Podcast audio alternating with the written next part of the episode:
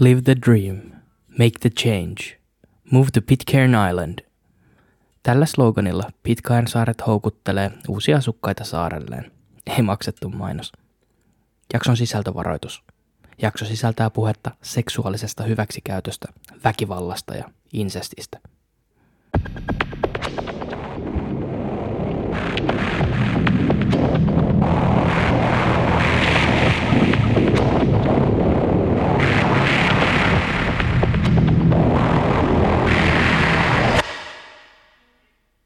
Hei kaikki kuulijat ja tervetuloa Subjektiivinen todistaja podcastin 16 jakson pariin.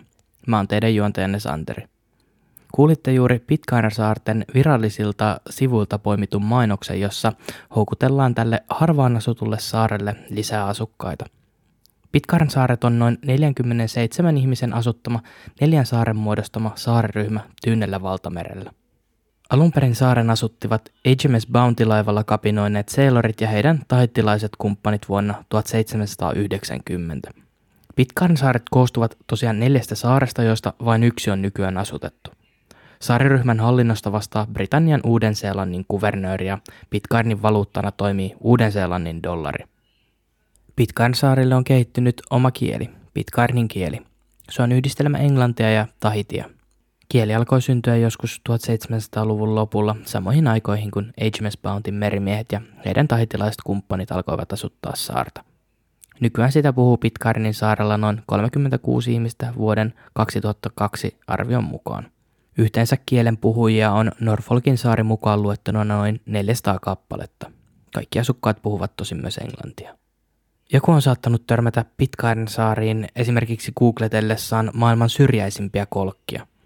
Pitcairn saarille päästäkseen tulee matkaajan ensin lentää Tahitille, josta matka jatkuu pienemmällä koneella Mangrevan saarelle.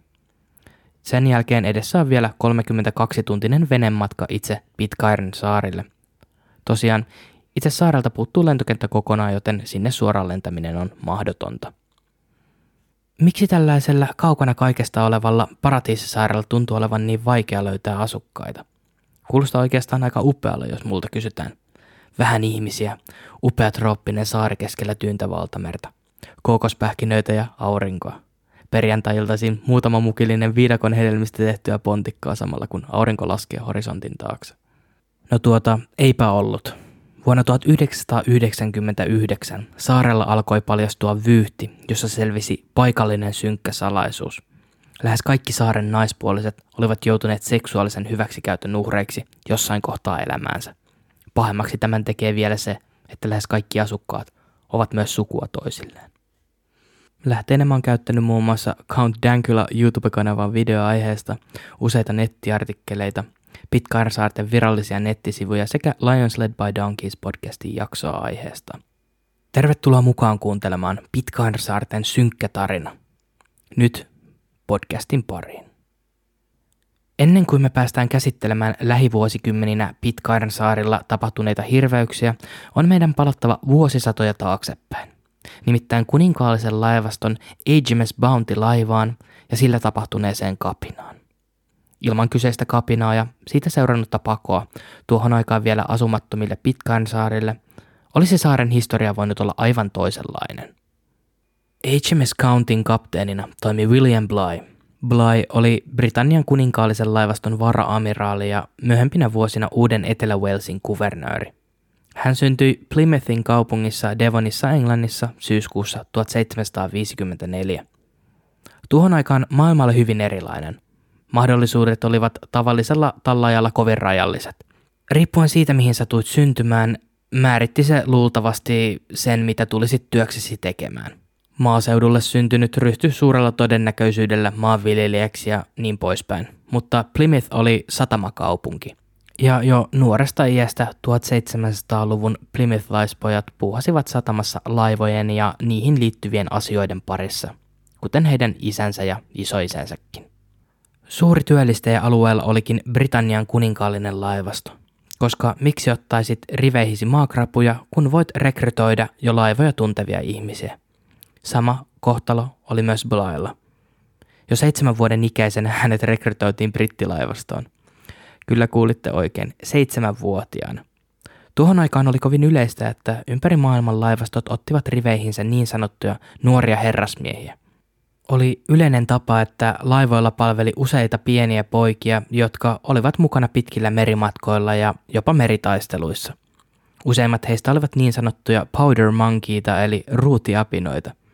Tehtävään kuului ruudin raahaaminen tykkien luokse meritaistelujen aikana. Tuo oli varattu pääosin alempiluokkaisille pojille – ja se oli ulkoistettu köyhälle nuorisolle juurikin sen vaarallisuuden takia. Kokenut merikarhu on paljon arvokkaampi laivastolle kuin nuoria kokematon pojan kloppi. Nuori herrasmies taas oli arvokkaampi titteli.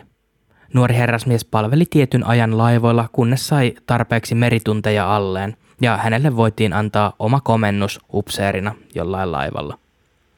Kohtuu varakkaassa perheessä kasvaneelle Blaille tämä tulisi olemaan luonnollinen siirtymä tässä nuorena alkaneessa uraputkessa. Laivasto ei välttämättä kuitenkaan ollut paras mahdollinen paikka ihmisten tai varsinkaan nuorten poikien mielenterveydelle. Nimittäin jos joku on joskus tutustunut merirosvouksen ja tai laivastojen historiaan edes hieman, niin niissä nousee esille yksi laivastolle erityinen piirre. Se on nimittäin äärimmäinen kuri – ja tätä on helppo verrata silloiseen brittien maavoimiin, jossa kuri oli aivan toisenlaista. Maavoimat liikkuu nimensä mukaisesti mantereella ja apuvoimia kapinoitsijoita ja kieltäytyjä vastaan kyllä löytyy. Luonnollisesti taas kun laiva seilaa avomerellä, piti kapteenin pitää jotenkin alaiset ruodussa. Apuvoimia ei nimittäin ollut saatavilla. Rivimiehiä hakattiin tietty maavoimissakin, mutta rangaistukset laivoilla olivat todella kovia – Pienimmistä rikkeistä saatettiin evätä ruoka ja vesi, mutta jos ei tepsinyt, oli vuorossa kepillä hakkaaminen. Tästä aiheutuneet vammat saattoivat olla kipeänä vielä viikkoja myöhemmin. Tämä kepitys oli kuitenkin varattu enemmänkin nuorille poille, sillä seuraava rangaistus luultavasti veisi lapselta hengen. Se oli nimittäin ruoskiminen. Ja ruoskiminen tehtiin niin sanotulla yhdeksänhäntäisellä kissalla, joka oli juurikin kuninkaallisen laivaston kehittämä ampuköydestä valmistettu piiska – Ruoskinnat tapahtuivat koko miehistön nähden, kuten elokuvissakin, ja se saattoi viedä jopa aikuiselta hengen, etenkin jos ruoskan kärkin sidottiin lyijypainot. Toisaalta joskus ruoskittuja merimiehiä kuoli pelkästään tulehtuneista haavoista johtuneisiin komplikaatioihin. Jos ruoskiminenkaan ei saanut vielä viestiä menemään perille, oli vuorossa hirttäminen. Seksuaalinen hyväksikäyttö laivoilla oli myös yleistä. Se saattoi kohdistua alempiarvoisiin merimiehiin, nuorempiin poikiin tai rikoksentekijöihin. Blain ura laivastossa vei hänet palvelemaan tutkimusmatkailija James Cookin alaisuuteen. Vuonna 1776 Cook valitsi Blain mukaan HMS Resolution laivalleen perämieheksi. Kyseessä oli Cookin kolmas purjehdus Tyynelle valtamerelle, joka koituisikin hänen viimeisekseen, kun hän tuli Havain alkuperäisasukkaiden tappamaksi haastettua heidän kanssa riitaa – Tästä kymmenen vuotta eteenpäin Bly komensi nyt omaa laivaansa. Merenkulku ja laivasto olivat ilmeisesti tehneet tehtävänsä ja Bly olikin jo aikamoinen suoraan sanottuna kusipää. Tämä johti useisiin kapinoihin hänen kipparoimillaan laivoilla. Bly oli mieltynyt varsinkin laivaston rangaistusasteikon raimpiin tapoihin pitää kuria. Moni hänen alainen seilori tulikin mestatuksi. Tarinamme kannalta Blind merkityksellisimmäksi matkaksi muodostui kuitenkin HMS Bountyn vuoden 1789 retki Tahitille hakemaan leipäpuuta. Matka alkoi Spitheadistä Englannista ja mukana oli 46 miehistön jäsentä. Reitti Tahitille kulki Etelä-Amerikan kärjen Cap Hornin kautta. Mutta Cap Hornin kiertoon syystäkin merimieslegendassa eräänlainen meriitti. Se on tunnettu äärimmäisen ankarista sääoloista – ja tämän tiesi myös Bly, mutta kunnianhimoisena miehenä se ei häntä hidastanut. Hän pisti miehensä äärirajoille kuukauden ajan seilaten aamusta iltaan. Miehistö alkoi tämän johdosta väsyä ja viha Blaita vastaan alkoi kytyä taas kerran. Myös itse laiva HMS Bounty oli vaurioitunut Cap Hornin myrskyissä seilatessa. Moraali miehistön keskuudessa oli siis huonossa jamassa. Koko matkan ajan Bly oli purkanut turhautumisensa miehistöön. Jokainen ongelma ja virhe, joka matkan aikana tapahtui, oli jonkun muun kuin Blind syytä. Blind välit olivat menneet myös perämieheen John Fryerin. Tästä syystä Bly syrjäytti Fryerin ja palkkasi tämän tilalle Fletcher Christianin. Kun miehistö ja laiva sitten saapui viimein taitille, oli matkassa kestänyt kolme kertaa pidempään kuin tavallisesti. Meripenin kulmia oli kertynyt yhteensä 27 000. Kilometreissä se on yli 50 000 kilometriä. Mutta melkein vuoden kestänyt merimatka ankeissa oloissa oli tullut päätökseensä. Ja kontrasti Tahitille saapuessa oli suuri. Tahiti tuntui miehistöstä kuin maanpäälliseltä paratiisilta. Koska HMS Bountylla oli kestänyt niin kauan päästä Tahitille, lähes 11 kuukautta tavallisen muutaman kuukauden sijaan, olivat he missanneet leipäpuukauden. Nyt heidän piti odottaa uuden sadon kypsymistä.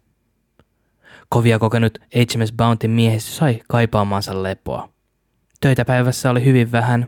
Sateiseen Englantiin saati karuun merimatkailuun verrattuna valkoisten hiekkarantojen ja turkoosin veden ympäröimä Tahiti tuntui kuin se olisi toiselta planeetalta.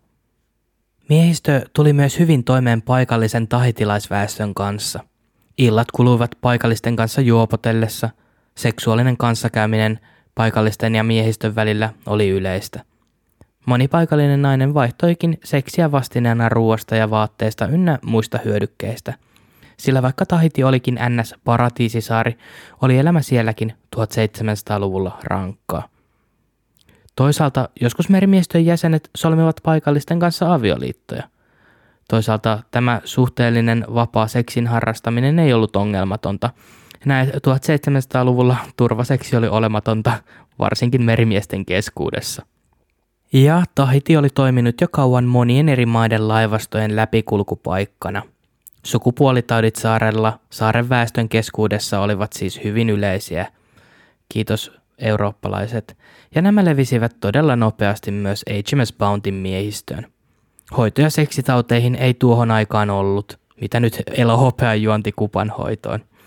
Nam. Blind miehistöstä suuri osa oli nyt päässyt aivan hunningolle – ja mitä veikkaatte, nappasiko heitä lähteä toiselle samanlaiselle merimatkalle kuukausien paratiisisaaren rietastelujen jälkeen? Tilannetta Bly pyrki hyvän johtajan jälkeen korjaamaan taas kerran raipparangaistuksilla.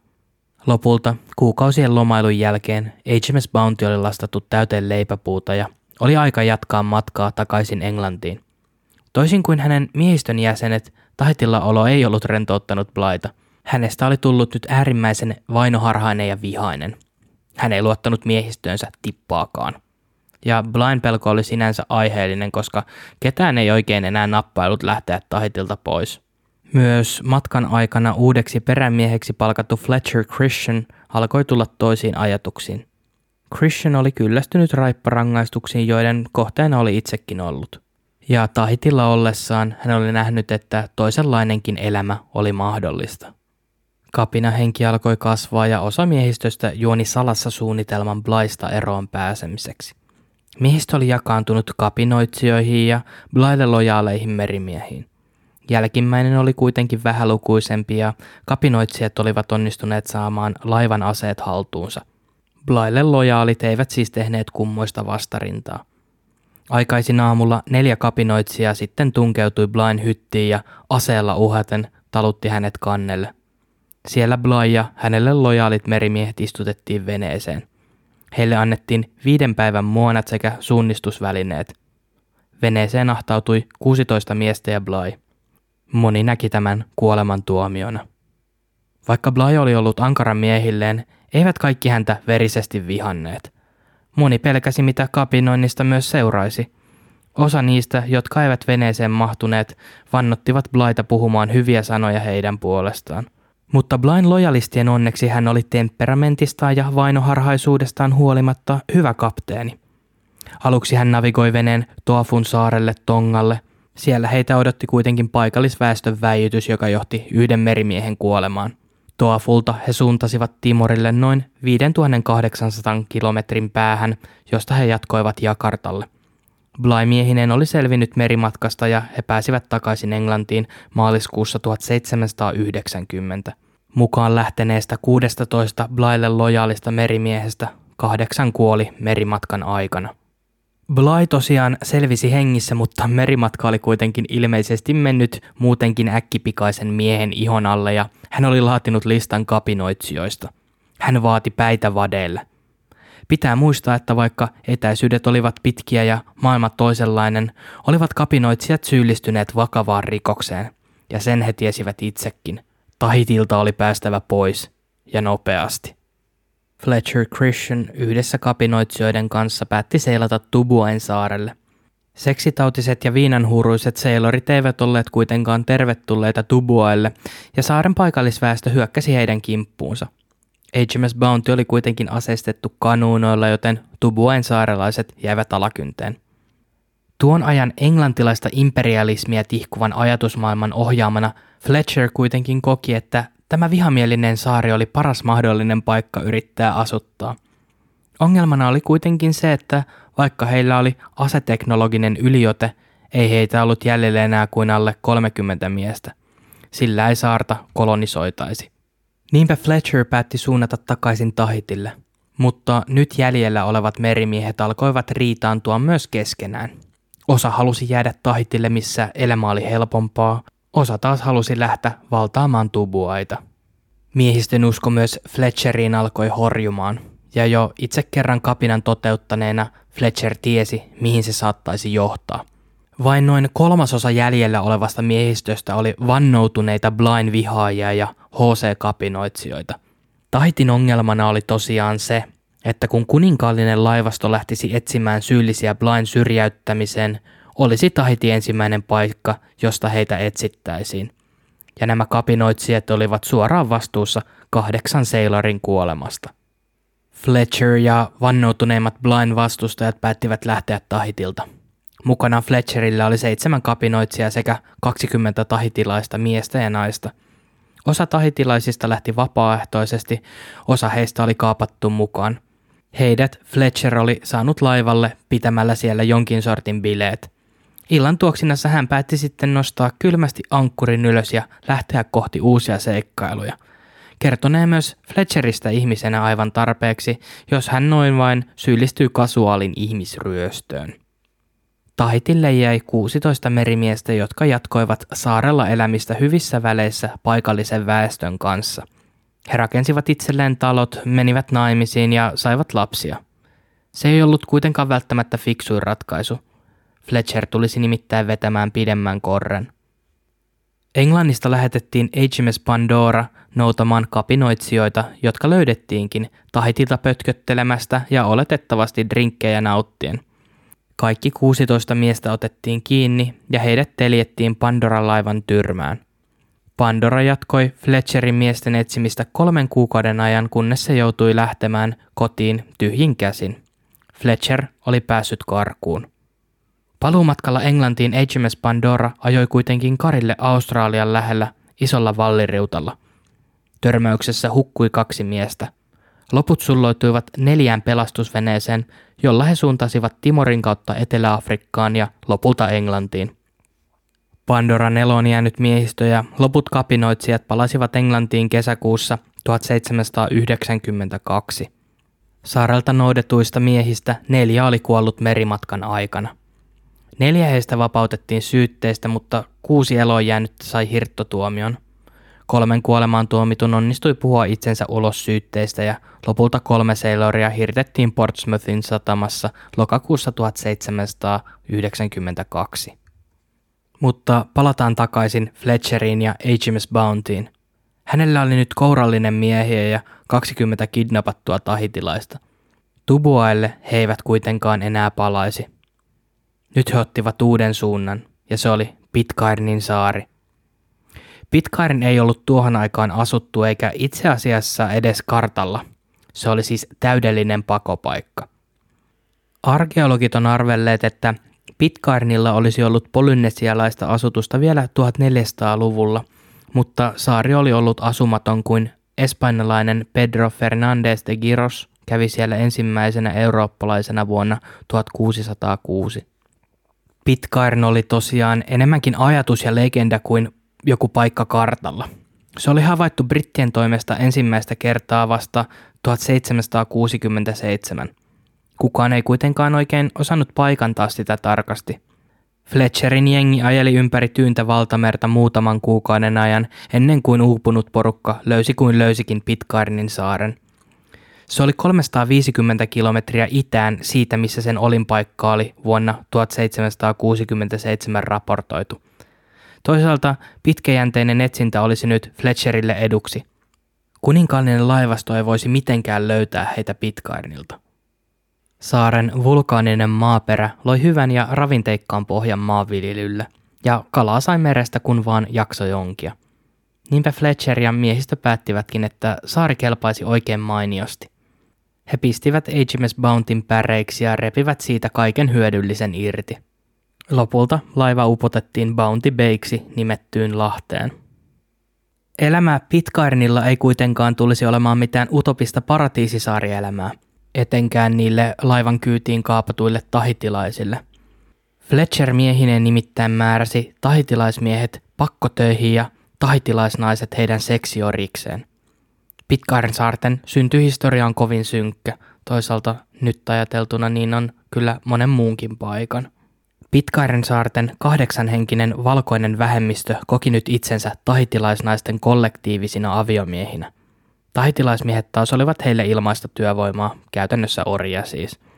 Christian miehinen alisti tahitilaiset väkivaltaisesti tahtoonsa – Tilannetta myös pahensi se, että eräs miehistön jäsenistä, William McCoy nimeltään, keksi tavan tehdä brändiä saarelta löytyneistä juurista. Samainen McCoy pisti myös pystyyn äänestyksen. Hän ehdotti, että saari jaettaisiin kaikkien jäljellä olevien englantilaisten kesken. Ainoastaan Fletcher vastusti tätä aluejakoa. Tahitilaisten keskuudessa tämä päätös ei saanut luonnollisesti kannatusta – Jäljellä olleet tahitilaismiehet päättivät ryhtyä vastarintaan ja varastivat aseita, aikeinaan surmata kaikki englantilaiset. Tahitilaisten onnistui surmata neljä merimiestä aseinaan musketit ja kirveet. Kapinajohtaja ja entinen perämies Fletcher tapettiin hänen maatilalleen. Tahitilaisnaiset eivät kuitenkaan tykänneet siitä, että heidän aviomiehensä tulivat tapetuiksi ja he kostivat tahitilaismiehille tappaen vuorostaan heidät – Jäljellä oli nyt enää muutama tahitilaisnainen ja neljä englantilaista. John Adams, Edward Young, Matthew Quintal ja William McCoy. Näistä neljästä Adams ja Young täyttivät Fletcherin jäljelle jättämän valtatyhjön. Ja kertomusten perusteella he olivat näistä neljästä ne edes osittain kelvolliset englantilaiset. Nimittäin Quintal ja McCoy olivat tähän mennessä jo liian alkoholisoituneita tekemään yhtään mitään konkreettista – Adams ja Young eivät olleet myöskään mielissään Quintalin ja McCoyn viidakkopontikka-laboratorion aiheuttamasta kaauksesta. Koko saari oli enemmän tai vähemmän kännissä ja osa kenties jo alkoholipsykoosissa. Ja tätä epävakauden aikaa jatkui aina vuoteen 1798, kunnes McCoy päätti tehdä itsemurhan hyppäämällä kallion kielekkeeltä alas, vaikkakin on spekuloitu, että joku olisi hänet tönäissyt sieltä alas. McCoy oli nimittäin saaren suurin kusipää ja kaiken puolin ilkeä ja epämiellyttävä ihminen. Ainut häiriötekijä saarella oli nyt enää hulluuden partaalle itsensä dokannut Quinzel, joka tuohon aikaan joi jo enemmän viinaa kuin vettä. Hän oli alkanut aiheuttaa kaikenlaista harmia. Quinzel uhkaili ihmisiä väkivallalla ja riehui minkä kerkäsi. Adams ja Young päättyivätkin telottamaan Quintelin, jotta rauha palaisi takaisin saarelle. Young puolestaan kuoli astmaan vuonna 1800 jättäen John Adamsin ainoaksi jäljelle jääneistä HMS Bountyn kapinaan osallistuneista. Adams ottikin nyt vastuun jäljelle jääneistä yhdeksästä naisesta ja heidän 19 lapsesta. Kieltämättä aika hurja väestöpyramiidi. Nämä 19 lasta olivat suurimmalta osin Adamsin, Youngin ja tai Fletcher Christianin jälkeläisiä. John Adams päätti alkaa opettaa tahitilaisille kirjoitus- ja lukutaitoa ainoan kirjallisuuden avulla, joka oli saatavilla, ja se oli raamattu. Kahdeksan vuoden ajan elämä saarella jatkui näissä merkeissä, kunnes 1808 yhdysvaltalainen laiva nimeltä Topas saapui saarelle. Englantiin uutinen Pitcairn saaresta ja sen ruhtinaasta John Adamsista kulkeutui vasta vuonna 1810. Oli kulunut 21 vuotta Bountyn kapinasta. Nyt Briteillä oli kädet täynnä töitä, sillä he soti Napoleonin Ranskaa vastaan. Heitä, HMS Bountyn kapinoitsijoita eli käytännössä Adamsia, ei enää jahdattu. Vasta vuonna 1814 kaksi brittiläistä sotalaivaa HMS Briton ja HMS Tagus saapuivat saarelle. Yllätyksekseen he löysivät kukoistavan yhteisön, johon kuului nyt 46 henkilöä – Nyt nopea matikkapään omaavat voivat päätellä, että näiden ihmisten on pakostikin oltava jollain tavalla insestin tuotosta. Sana oudosta sisäsiittoisesta kihkouskovaisesta kultista, joka asui saarella kaukana kaikesta, alkoi levitä ympäri maailman, ja muutama uteliaskin uskalsikin tulla katsomaan, että mitä helvettiä Pitcairnilla oikein tapahtuu. Jotkut harvat jopa päättivät jäädä saarelle asumaan. Tällaisia miehiä olivat muun muassa John Buffett, John Evans ja George Knops. He asettuivat saarelle ja menivät kapinoitsijoiden jälkeläisten kanssa naimisiin. John Adams kuoli vuonna 1829 ja häntä pidettiin ja pidetään saaren yhteisö- ja kulttuurin luojana. Adamsin kuolemasta johtunut valtatyhjö ja saaren ylikansoittuminen johtivat siihen, että vuonna 1831 nyt johtamattomat saarelaiset pyysivät brittihallitukselta, josko heitä voitaisiin siirtää muille saarille asumaan. Monet pitkäainalaiset, jotka eivät koskaan olleet poistuneet saarelta tai ylipäätänsä nähneet ulkopuolista elämää, kuolivat heti tauteihin, kun he pääsivät Tahitille. Heidän vastustuskykynsä ulkomaailman kulkutauteihin oli täysin olematon.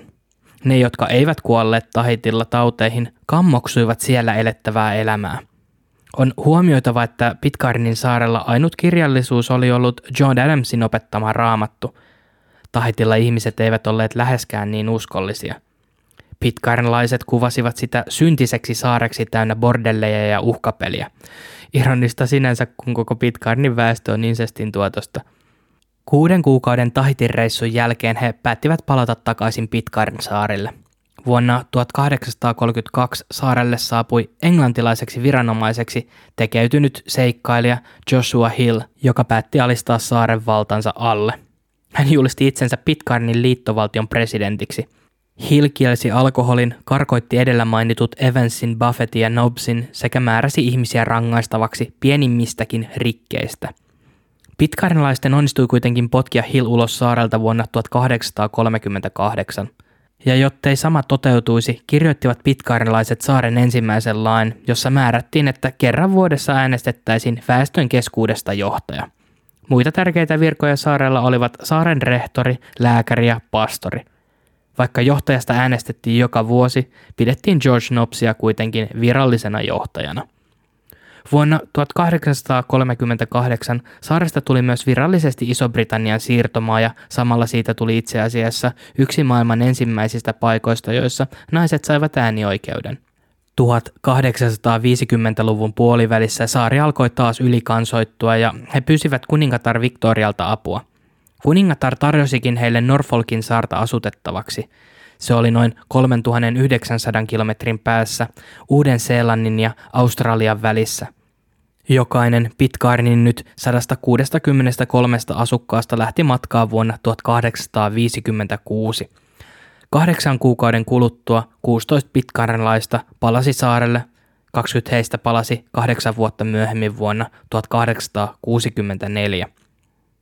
Vuosikymmenien saatossa saarelle saapui ja sieltä lähti väkeä muualle. HMS Tethiksen vierailtua saarella vuonna 1881 kertoivat he, että saaren väki oli tervettä ja hyvinvoivaa. Tuolloin saaren väkiluku oli 96 henkeä. Saaren väkiluvun huippu oli 233 henkilöä vuonna 1937. Ja nyt sitten päästään lähivuosikymmeniin. Vuoteen 2001 asti saarella oli yksi brittiläinen poliisi, jonka palvelus Pitcairnilla kesti aina vuoden kerrallaan. Nykyään poliiseja on saarella kaksi ja vuodesta 2008 lähtien virkojaan toimittanut uusiseelantilaiset poliisit. Päällisin puolin saari vaikutti uinuvalta lintukodolta, jossa ihmisellä oli hyvä olla ja elämä oli se esteestä. Mutta vuonna 2004 Yksi kolmasosa saaren miesväestöstä pidetettiin seksuaalisesta hyväksikäytöstä syytettynä. Toistan, yksi kolmas osa saaren miesväestöstä. Totuus saaren tapahtumista oli alkanut paljastua jo 90-luvun lopulla. Vuonna 1999 saarella palvelleen Gail Cox-nimisen poliisin korviin alkoi kantautua huhuja seksuaalisesta hyväksikäytöstä – Hänelle paljastui, että saarella oli tapahtunut lukemattomia alaikäisiin kohdistuneita seksirikoksia vuosikymmenien ajan. mitä luultavammin tämä on ollut normaali käytäntö saarella jo sen perustamisesta lähtien, varsinkin kun otetaan huomioon perustamisen lähtökohdat. Orjatyövoiman käyttö, seksiorjuus ja insesti yhdistettynä viidakkopontikkaan ja seksitautien runtelemiin merimiehiin. Kävi ilmi, että lasten seksuaalinen hyväksikäyttö oli saanut saarelaisten keskuudessa hiljaisen hyväksynnän – on jäänyt epäselväksi, miksi saarelaisten synnit huomasi vasta Gail Cox vuonna 1999. On epäilty, että seksirikokset ovat jääneet joko saarella palvelleilta poliiseilta huomaamatta, tai sitten he eivät ole vaan tehneet asialle mitään seurauksien pelossa. On kuitenkin muistettava, että nämä poliisit nähtiin saarella aina ulkopuolisina ja koko saaren väestö on sukua toisilleen. Todisteet on helppo piilottaa ja saarella olisi helppo kadottaa yksi liian utelias poliisi. Mutta mene ja tiedä. Saaren kirjoitetuista arkistoista selvisi, että suurin osa saaren naispuolisesta väestöstä oli saanut ensimmäisen lapsensa 12-15 vuoden iässä. Jotkut saarella käyneet ulkopuoliset olivat kuitenkin olleet edes hieman tarkkoina.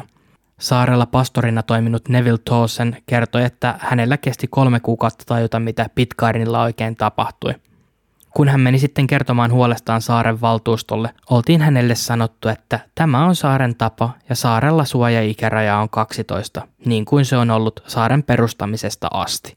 Jo 1950-luvun puolivälissä oli kirjattu kolme lapsiin kohdistunutta seksuaalirikosta, joista oli kirjattu vankeusrangaistus. Moni muukin kertoi myöhemmin kokemuksistaan Pitcairnilla ja kertoi hyväksikäytön olleen täysin normaalia saarella. Eräs 2000-luvulla jo mummoiessa ollut nainen totesi saman ja ihmetteli, että mikä ihme häly tästäkin nyt syntyi. Mutta vuonna 1999 eräs 15-vuotias tyttö otti Gelkoksiin yhteyttä ja halusi nostaa raiskaussyytteen. Alkoi operaatio Unique, jossa nostettiin 64 syytettä. 21 näistä oli raiskaussyytteitä, 41 kappaletta pakottamista seksuaaliseen tekoon ja kaksi kappaletta siveellisyysrikoksia. Nuorin miesten uhreista oli vain kahdeksan vuotta vanha. Hyvin nopeasti selvisikin, että jokainen Pitcairn-saarten asukas oli tavalla tai toisella sekaantunut tähän hirvittävään rikosvyyhtiin. Kun saarelaisten oikeudenkäynti lähestyi, alkoivat ihmiset pelätä, mitä siitä seuraisi. Kaikki saarella olleet aseet kerättiin saarelaisilta pois, ihan vaan varmuuden vuoksi. Oikeudenkäynti oli määrä pitää Uudessa-Seelannissa, sillä oli helpompi siirtää koko saaren noin 50-henkinen väki uuteen Seelantiin kuin Brittien saarille. Lopulta oikeudenkäynti käytiin kuitenkin Pitcairnin saarella. Seitsemästä syytetystä kuusi todettiin syylliseksi rikoksiin. Käytännössä siis noin 10 prosenttia saaren väestöstä sai tuomion rikoksesta. Itse rangaistukset on naurettavia rikosten vakavuuteen nähden. Osa niistä oli vain yhdyskuntapalvelua. Osittain tämä johtui siitä, että periaatteessa olisi mahdotonta rankaista kaikkia syytettyjä ilman, että saaren talous romahtaisi siinä samassa. Esimerkiksi Steve Christian, Fletcher Christianin jälkeläinen, toimi saaren hammaslääkärinä, insinöörinä ja pormestarina. Steve Christian, entinen pormestari, tuomittiin viidestä raiskauksesta kolmen vuoden vankeusrangaistukseen. Useita vetoomuksia tuomioiden kumoamiseksi tehtiin. Erässä niissä vedottiin siihen, etteivät pitkairnalaiset oikeasti edes olleet virallinen siirtomaa eikä brittien lait heitä täten koskeneet. Tämä väite tosin kumottiin sillä, kun selvisi, että vuosien ajan paikalliset olivat nojanneet lainopilliseen apuun Briteiltä. Saarelaiset olivat pyytäneet nimittäin apua sellaisissa tapauksissa, jotka liittyivät muun muassa aviorikoksiin, abortteihin, varkauksiin ja yhteen murhan yritykseen vuodelta 1936, jossa mies ja vaimo olivat yrittäneet tappaa toisensa. Rikoksista syytetyt vetosivat myös siihen, että lapsin sekaantuminen olisi polyneesialainen tapa. Tämäkään ei luonnollisesti pitänyt paikkansa. Saarelaiset syyttivät myös brittihallitusta salaliiton juonimisesta, jonka tarkoituksena oli vangita saaren miehet ja käytännössä lopettaa pitkairnalaisten vapaa-asuminen saarella. Muitakin ongelmia oli. Vankilaa saarella ei nimittäin ollut, eikä saarelaisia voitu siirtää Uuteen Seelantiin eikä Iso-Britanniaan. Saarelle oli siis rakennettava vankila. Ironista kyllä, saaren syrjäisen sijainnin takia juuri tuomittujen miesten piti rakentaa itselleen vankila. Myös vangin vartijat piti tuoda uudesta Seelannista asti. Mä jätän tässä jaksossa nyt rikoksien tarkat yksityiskohdat lukematta. koska ne ei mun mielestä tuo mitään suurta lisää tähän jaksoon ja ne on suoraan sanottuen aivan vitun sairaita. Jokainen voi halutessaan mennä lukemaan niistä itse. Nyt voidaan hetki miettiä tätä tilannetta. Meillä on saari, jonka väestö on keskenään sukua ja joka harrastaa seksiä alaikäisten kanssa, jotka on myös heille sukua. Saarelaisia ei kuitenkaan voi oikeastaan poistaa saarelta, mutta nyt he joutuivat suurennuslasin alle. Joten mitä veikkaatte, tapahtuiko saarella suunnanmuutosta? No, yksi syytetyistä ja tuomituista, Sean Christian, Fletcher Christianin jälkeläinen, nousi saaren pormestariksi vuonna 2014. Hän oli istunut kahden vuoden tuomion Pitcairn-saarten vankilassa. Pitcairn-saarten historia on siis äärimmäisen synkkä. Moni viranomainen Uudessa-Seelannissa ja Britanniassa on ilmaissut huolensa siitä, että muuttuuko saarella oikeastaan mikään. Ja kun aika on kulunut tarpeeksi, palataanko saarella takaisin vanhoihin tapoihin. Pitcairnin saarelaisten kohtalo on tosi luultavasti sukupuuttoon kuoleminen. On arvioitu, että saari tyhjenee vuoteen 2045 mennessä. Varsinkaan vuoden 2004 kohun jälkeen sinne ei ole ollut enää minkäänlaista tunkua. Itse asiassa Pitcairnin väestökin olisi kuollut jo kauan aikaa sitten pois ilman Iso-Britannian tukea. Se ei ole ollut pitkään aikaan omavarainen. Palveluita saarella ei juurikaan ole ja tarvikkeita sinne tulee kerran kolmessa kuukaudessa. Ja voisin kuvitella, että uutena ihmisenä kaiken tämän jälkeen saarelle muuttaminen voisi olla hiukan kuumottava kokemus.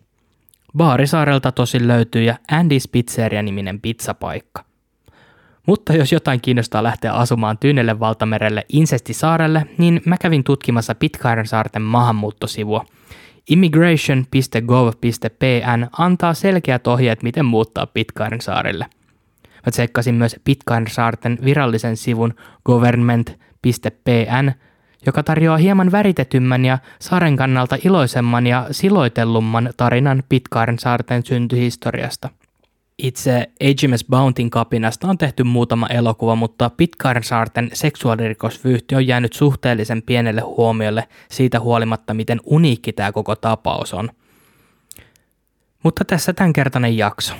Toivottavasti tykkäsit, paina tykkää tai ja viisi tähteä ja tai seuraa missä tän ikinä kuuntelitkaan, jos et ole jo niin tehnyt. Ja seuraa podcastia Instagramissa subjektiivinen todistaja. Tähän on hyvä lopettaa. Kiitos sulle.